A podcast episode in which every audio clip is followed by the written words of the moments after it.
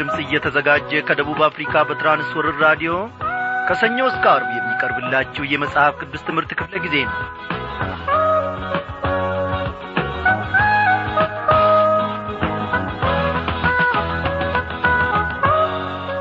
አንድ ሁለት እያልን እግዚአብሔር አምላካችን በቃሉ ማድ ፊት ሰብስቦን እየመገበን እኛም ከእርሱ እየተማርን የትንቢተ ዳንኤል መጽሐፍ ጥናታችንን ጨርሰን ዛሬ ደግሞ የዕብራውያንን መልእክት ይዘንላችሁ ቀርበናል።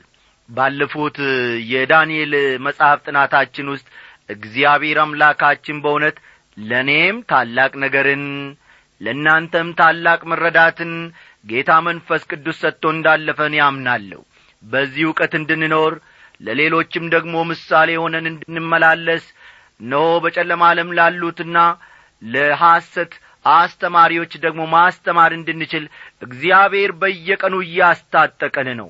ትጥቃችንን ጠበቅ አድርገን በእግዚአብሔር ፊት መራመድ እንድንችል እርሱ ጸጋውን ያብዛልን። እንደምናመሻችሁ በጌታ የተወደዳችሁ አድማጮቼ እንግዲህ ያለፍንበትን ሁኔታ መለስ ብለን እንድንመለከት ላሳስባችሁ እንጂ የዞትር ሰላምታዬን አልዘነጋውም። ዛሬ እንግዲህ ቀደም ብዬ እንደ ተናገርኩት የዕብራውያንን መልእክት ጥናት እንጀምራለን ማለት ነው። በዚህ ውስጥ ደግሞ እጅግ ታላቅ የሆነ በእውነት እላችኋለሁ እጅግ ታላቅ የሆነን ትምህርት ጌታ መንፈስ ቅዱስ ያስተምረናል። እናንተም እንግዲህ ለመጻፍ እንዲያመቻችሁ እኔም እንደ ተለመደው ጠቃሚ ጠቃሚ ቦታ ላይ መለስ እያልኩ እየደገምኩ እናገራለሁ። እናንተም ደግሞ ጻፍ ጻፍ ታደርጋላችሁ እንግዲህ በዚህ ዝግጅት ውስጥ እያለን የዛሬውን ትምህርታችንን ከመጀመሪያችን በፊት እንደ ተለመደው ዝማሬን እንጋብዛችኋለን። አንተ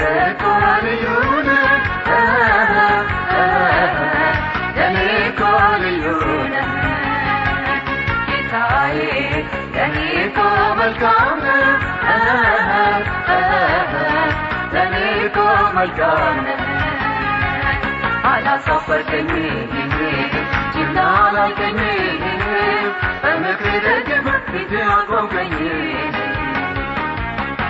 सरसी आवेल के हाल बगे जिन सटल हाल तमरे तमरे यो गेदे उनु उनु गेदे दुगा उनु सरसी आवेल के हाल बगे जिन सटल हाल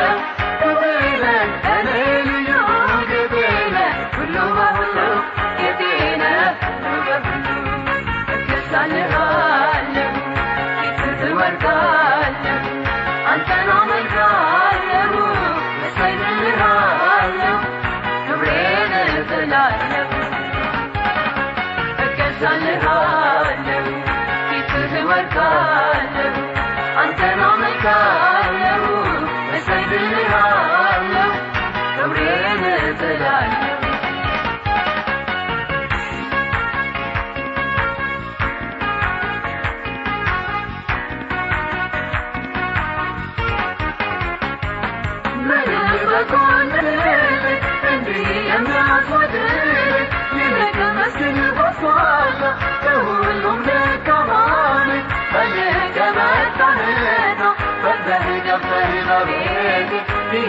አፌን ሞላ ምስጋናን ባንደበቴ ባመሰግንህ ምክንያት አለኝ ብዘምርልህ ምክንያት አለኝ አምላኬ ብልህ ምክንያት አለኝ ወዳጄ ብልህ ምክንያት አለኝ ታሪክ አይደለም መናገረው ምሕረቱን ባይኔ አይቼ ነው ታሪክ አይደለም መናገረው ምሕረቱን ባይኔ አይቼ ነው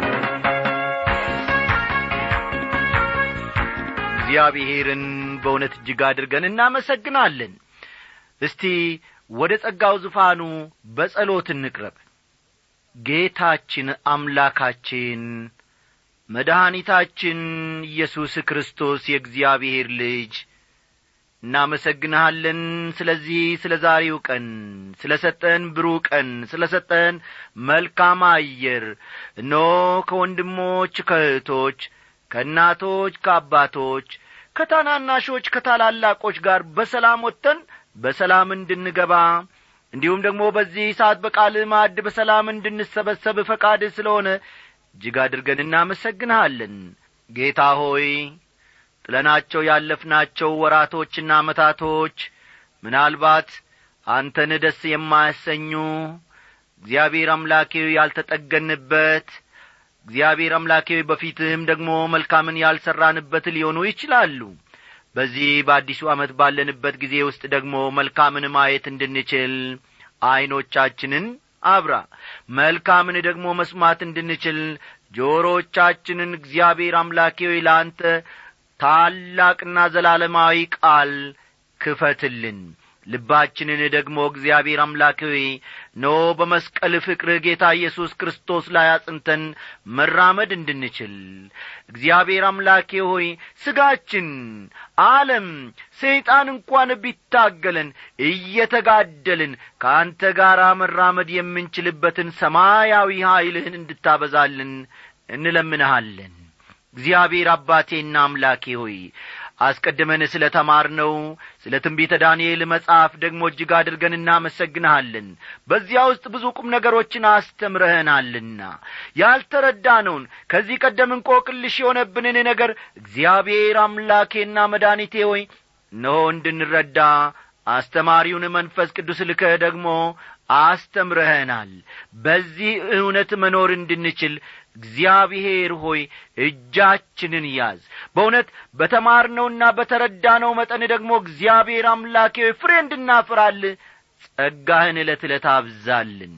ከዛሬ ጀምሮ ለጥቂት ቀናት የምንማረውን የዕብራውያንን መልእክት ደግሞ እግዚአብሔር አምላኬ ሆይ እንደ ወትሮው ሁሉ በግርማና በሞገስ በመካከላችን ተገኝተ ሰማያዊን ምስጢርህን ደግሞ መረዳት እንድንችል እንድትረዳን እንለምንሃለን። የሥጋና የደም ሐሳብ በኢየሱስ ክርስቶስ ስም ፈጽሞ ይወገድ። እግዚአብሔር ሆይ ከአንተ የሆነው እውነተኛው ቃልህ ብቻ ጌታዬ ሆይ ፈጽሞ እንዲያነጻን ፈጽሞ እንዲተክለን ፈጽሞ እንዲያጠራን እንድትረዳን እንለምንሃለን። ጌታ ሆይ ይህንን ሁሉ ስለምታደርግ እጅግ አድርገን እናመሰግናለን ጊዜውንም ሁሉ ባርክልን። በጌታችን በመድኒታችን በኢየሱስ ክርስቶስ ስም አሜን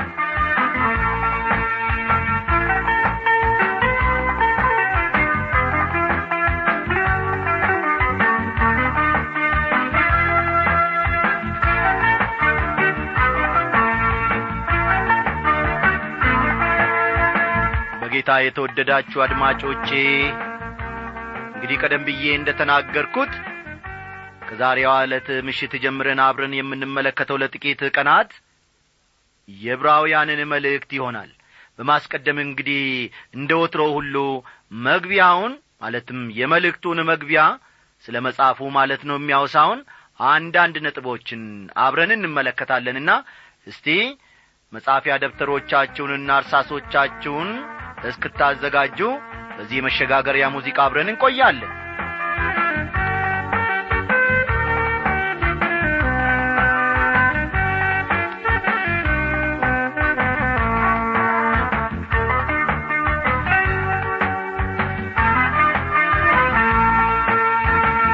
አድማጮቼ የዕብራውያን መልእክት በጣም ጠቃሚ ከመሆኑ የተነሣ ከሮሜ መልእክት ተርታ መመደብ የሚችል ነው።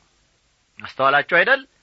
የዕብራውያን መልእክት በጣም ጠቃሚ ከመሆኑ የተነሣ ከሮሜ መልእክት ተርታ ልንመድበው እንችላለን።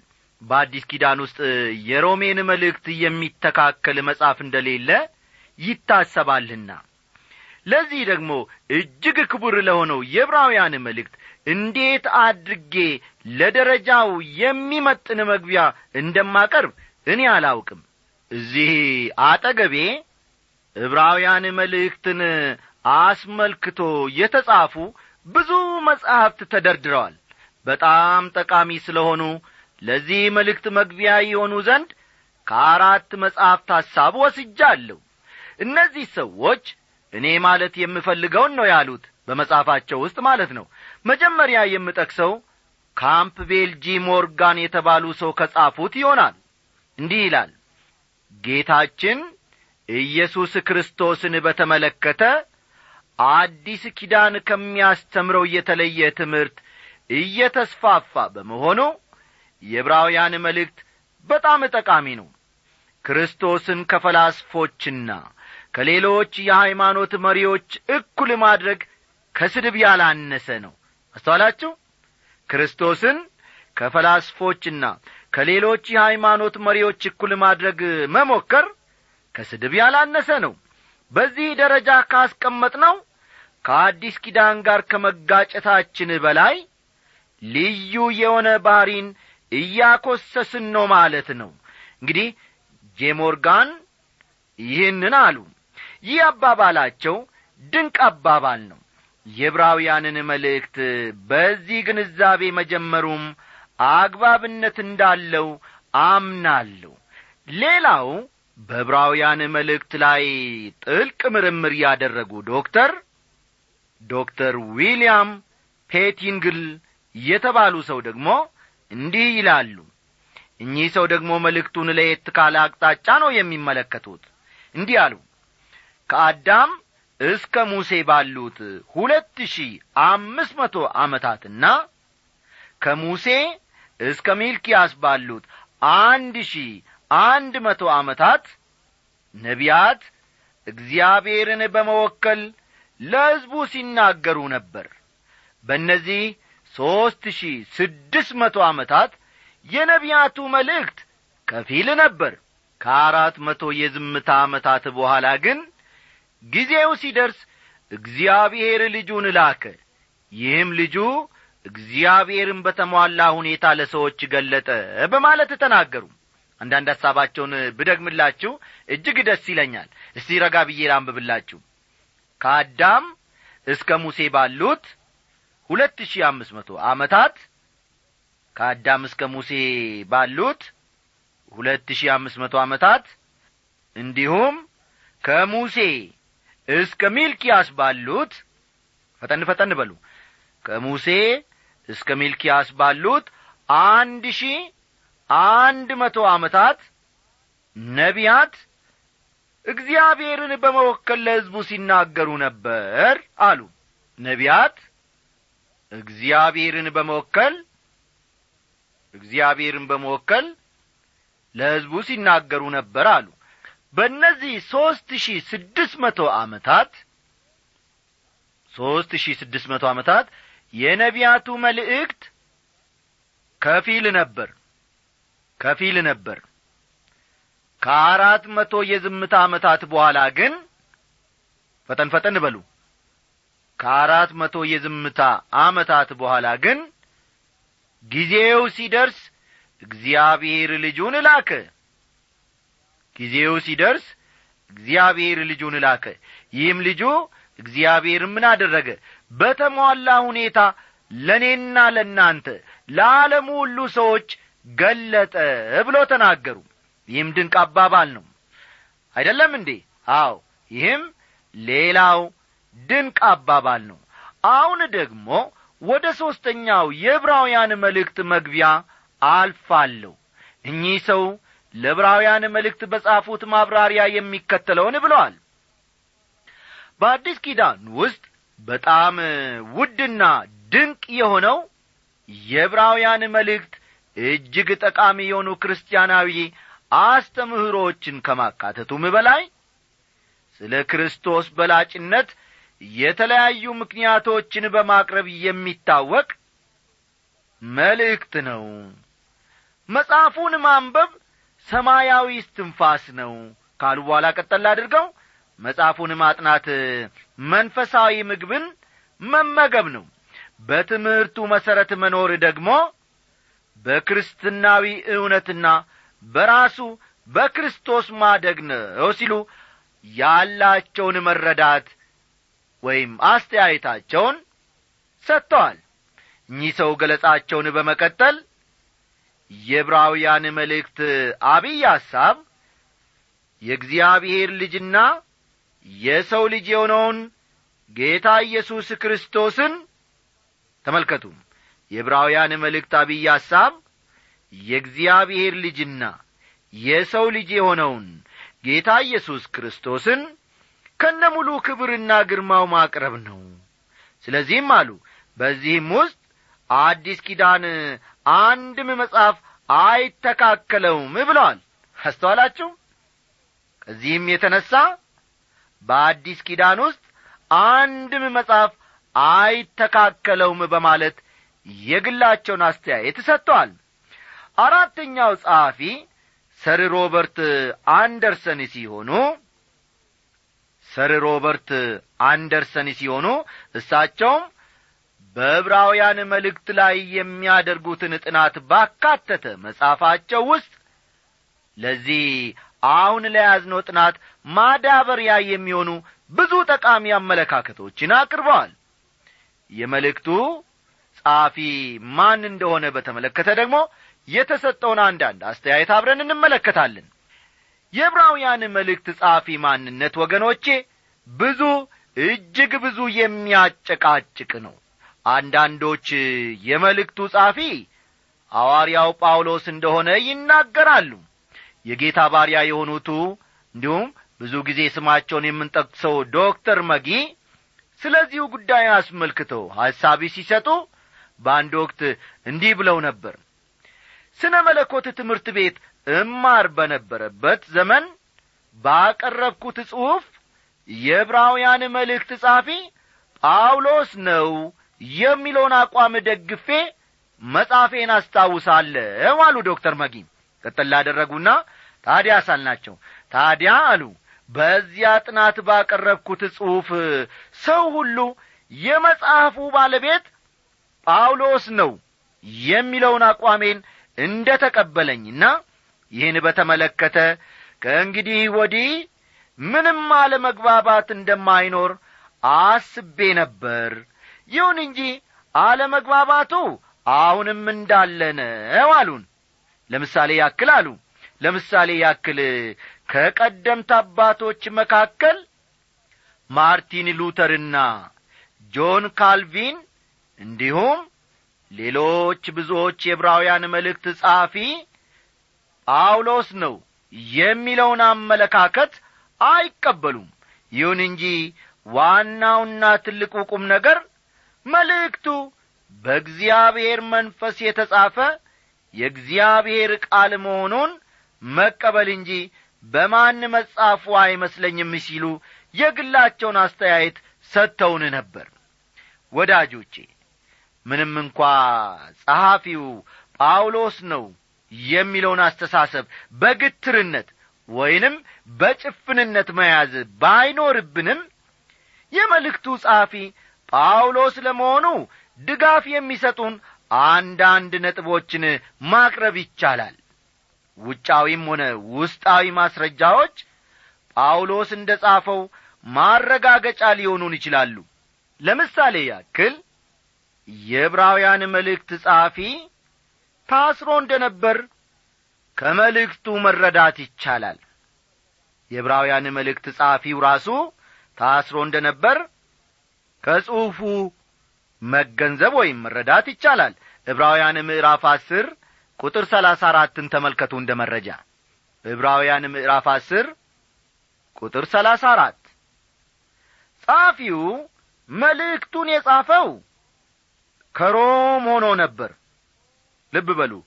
ጸሐፊው መልእክቱን የጻፈው ከሮም አገር ሆኖ ነበር ወይም ከጣሊያን አገር ሆኖ ነበር ዕብራውያን ምዕራፍ አሥራ ሦስት ቁጥር ሀያ አራትን ተመልከቱ። ዕብራውያን ምዕራፍ አሥራ ሦስት ቁጥር ሀያ አራትን እንደ መረጃ መጥቀስ ይቻላል። ጸሐፊው መልእክቱን የጻፈው እጣሊያን አገር ሆኖ ነበር። የአጻጻፉ ስልት የጳውሎስን ይመስላል። ያጻጻፉ ስልት ደግሞ ብንመለከትና ብናጠናው የጳውሎስን ይመስላል። ጢሞቴዎስ የቅርብ ወዳጁ እንደ ነበርም በመልእክቱ ውስጥ ተገልጾ እናገኛለን። ለምሳሌ ያክል ዕብራውያን ምዕራፍ አሥራ ሦስት ቁጥር ሀያ ሦስትን ተመልከቱ። ጢሞቴዎስ የቅርብ ወዳጁ እንደ ነበርም በመልእክቱ ውስጥ ተገልጿል። ዕብራውያን ምዕራፍ አሥራ ሦስት ቁጥር ሀያ ሦስትን እንደ መረጃ መመልከት ይቻላል። እኔ እንደማስበው ወገኖቼ የጳውሎስን ጸሐፊነት ጴጥሮስ እንኳ ተቀብሏል። አስተዋላችሁ? እኔ እንደማስበው የጳውሎስን ጸሐፊነት ጴጥሮስ እንኳ ተቀብሏል። ሁለተኛ ጴጥሮስ ምዕራፍ ሦስት ከቁጥር አሥራ አምስት እስከ አሥራ ስድስት ያለውን ተመልከቱ። ሁለተኛ ጴጥሮስ ምዕራፍ ሦስት ከቁጥር አሥራ አምስት እስከ አሥራ ስድስት የአጻጻፍ ስልቱን ጥቂት ለወጥ ለማድረግና ስሙንም ላለመግለጹ ጳውሎስ በቂ ምክንያቶች እንደ ነበሩ ታምናለሁ። ይህም በጥናታችን ውስጥ ወደ ፊት የምንመለከተው ይሆናል። አስተዋላችሁ አይደል? የአጻጻፍ ስልቱን ጥቂት ለወጥ ለማድረግና ስሙንም ላለመግለጹ ስሙንም ላለመግለጹ ጳውሎስ በቂ ምክንያቶች እንደ ነበሩት እኔ በበኩል ያምናለሁ ይህንንም ደግሞ በጥናታችን ውስጥ ወደ ፊት የምንመለከተው ይሆናል። ከዚህ በመቀጠል ደግሞ ይኸው የዕብራውያን መልእክት የተጻፈበትን ዘመን አንዳንድ ነጥቦችን አብረን እንመለከታለን። ብዙ ሰዎች እንደሚስማሙበት ይህ መልእክት የተጻፈው ከሰባ ዓመተ ምረት በኋላ ነበር መልእክቱ የተጻፈው ከሰባ ዓመተ ምረት በኋላ ነበር።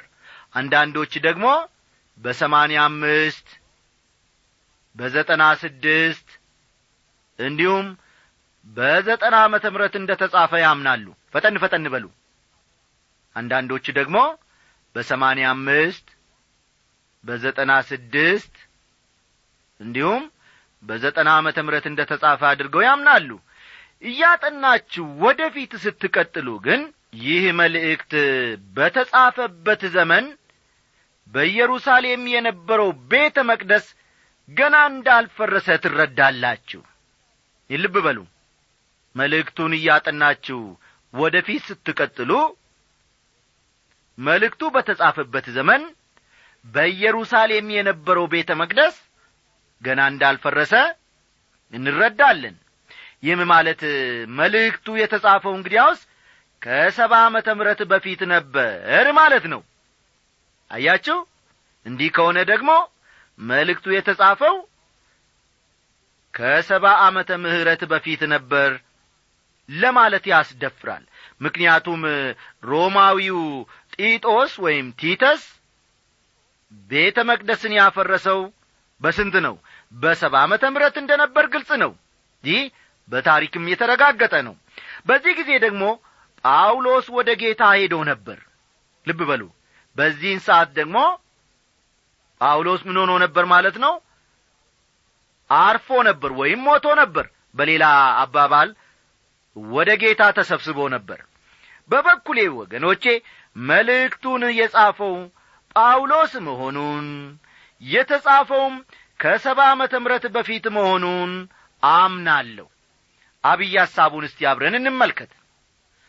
ኮለሪጅ የተባለ ጸሐፊ እንደሚለው የሮሜ መልእክት የክርስቲያናዊ አስተምህሮን አስፈላጊነት ያመለክታል። ልብ በሉ። የሮሜ መልእክት የክርስቲያናዊ አስተምህሮን አስፈላጊነት ያመለክታል። የዕብራውያን መልእክት ግን የክርስቲያናዊ አስተምህሮን ከሁሉ በላጭነት ያመለክታል ሲል ተናገረ። የዕብራውያን መልእክት የክርስቲያናዊ አስተምህሮን ከሁሉ በላጭነት ያመለክታል ሲል ተናገረ። ይህ እውነት መሆኑን በጥናቱ በገፋን ቁጥር እያረጋገጥን ወደ ፊት እንመጣለን። የበለጠ ወይም የተሻለ የሚለውን ቃል በዚህ መልእክት ብቻ ከአስራ ሦስት ጊዜ በላይ መጠቀሱን እናያለን። ልብ በሉ። የበለጠ ወይም የተሻለ የሚለውን ቃል በመልእክቱ ውስጥ ከአስራ ሦስት ጊዜ በላይ መጠቀሱን እናያለን። እንደ ዕብራውያን መልእክት ጻፊ የሙሴ ሕግ መልካም ነበር። ልብ በሉ። እንደ ዕብራውያን መልእክት ጻፊ የሙሴ ሕግ መልካም ነበር። በክርስቶስ ያለው ጸጋ ግን የበለጠ ነበር። በክርስቶስ ያለው ክብር በሙሴ ሕግ ከምናገኘው ክብር ይበልጣል። ተመልከቱ በክርስቶስ ያለው ክብር በሙሴ ሕግ ከምናገኘው ክብር ይበልጣል። የዕብራውያን መልእክት የተሻለውን ወይም የበለጠውን ነው የሚያቀርበው ማለት ነው። ፍጹም የሚለውን ቃል ደግሞ በዚህ መልእክት ውስጥ ፍጹም የሚለውን ቃል በዚህ መልእክት ውስጥ ከአስራ አምስት ጊዜ በላይ ተጠቅሶ እናገኛለን። ስለዚህ ከሰማያዊው ጥሪ ተካፋዮች የሆናችሁ ቅዱሳን ወንድሞች ሆይ የሃይማኖታችንን ሐዋርያና ሊቀ ካህናት ኢየሱስ ክርስቶስን ምን አድርጉ ይላል? ተመልከቱ ይላል ዕብራውያን ምዕራፍ ሦስት ቁጥር አንድን ልብ ይሏል። ዕብራውያን ምዕራፍ ሦስት ቁጥር አንድ ክርስቶስን መመልከት አለብን ወዳጆቼ። ዕብራውያን ምዕራፍ አሥራ ሁለት ቁጥር ሦስት ደግሞ ሸክምን ሁሉ ቶሎም የሚከበንን ኀጢአት አስወግደን የእምነታችንን ራስና ፈጻሚውን ኢየሱስ ክርስቶስን ተመልክተን በፊታችን ያለውን ሩጫ እ በትዕግስት ንሩጥ ይላል የዕብራውያንን መልእክት ስናጠና የሚሆነውም ይኸው ነው። አንድ ክርስቲያን ማድረግ ያለበት ትልቁ ነገር ክርስቶስን መመልከት ብቻ ነው ወዳጆቼ። በተጨማሪም ደግሞ በዚሁ ጽሑፍ ውስጥ ቀደም ተብሎ እንደ ተጠቀሰው የመልእክቱ ጸሐፊ ማንነቱን ምን አላደረገም ብለናል? አልገለጠም። ሆኖም ግን በመጀመሪያዎቹ የመልእክቱ ተደራሲያን ዘንድ የታወቀ ነው።